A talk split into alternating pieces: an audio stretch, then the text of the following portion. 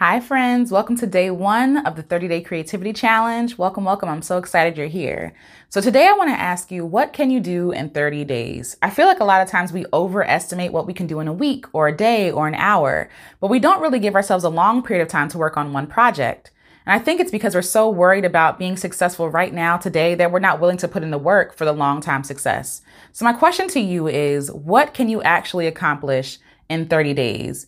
Maybe maybe you can't write the book in 30 days. Maybe you can't you know put the website together in a week but I feel like in 30 days, you could put a website together and maybe in three months, you could write a book. Giving yourself enough time to actually create the projects is kind to yourself. Rushing yourself to finish everything right now, today, rushing yourself, giving yourself unrealistic deadlines when you know that your life is busy is not being kind to yourself, is not being kind to your creative self. So my tip for you today is to really give yourself enough time. Give yourself more time than you think you'll need.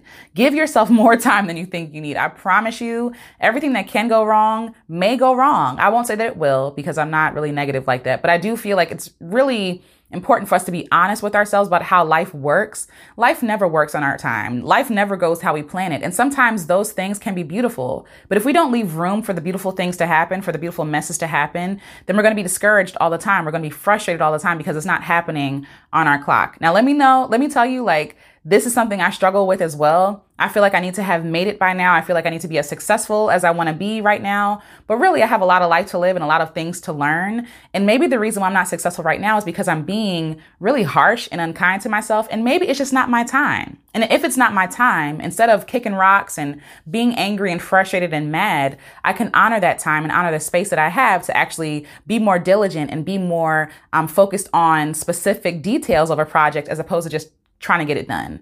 Like think about a paper that you kind of BS right before it's the day before you turn in. Some people are good at this and that's great.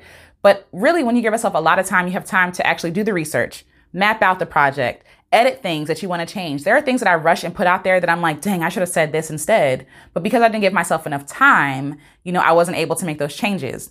So again, give yourself the time that you need. Give yourself the grace you need. If you need to give yourself a year to do something or three years, whatever works for you, do that.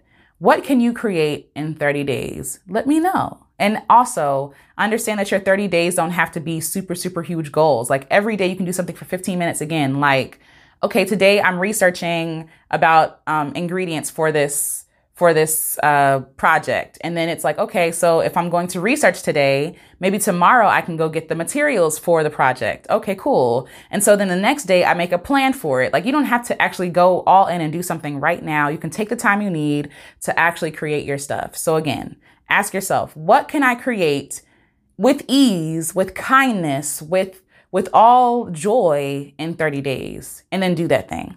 So I hope this was helpful. I hope this was encouraging. And until tomorrow, I will talk to you all soon. Love you. Bye.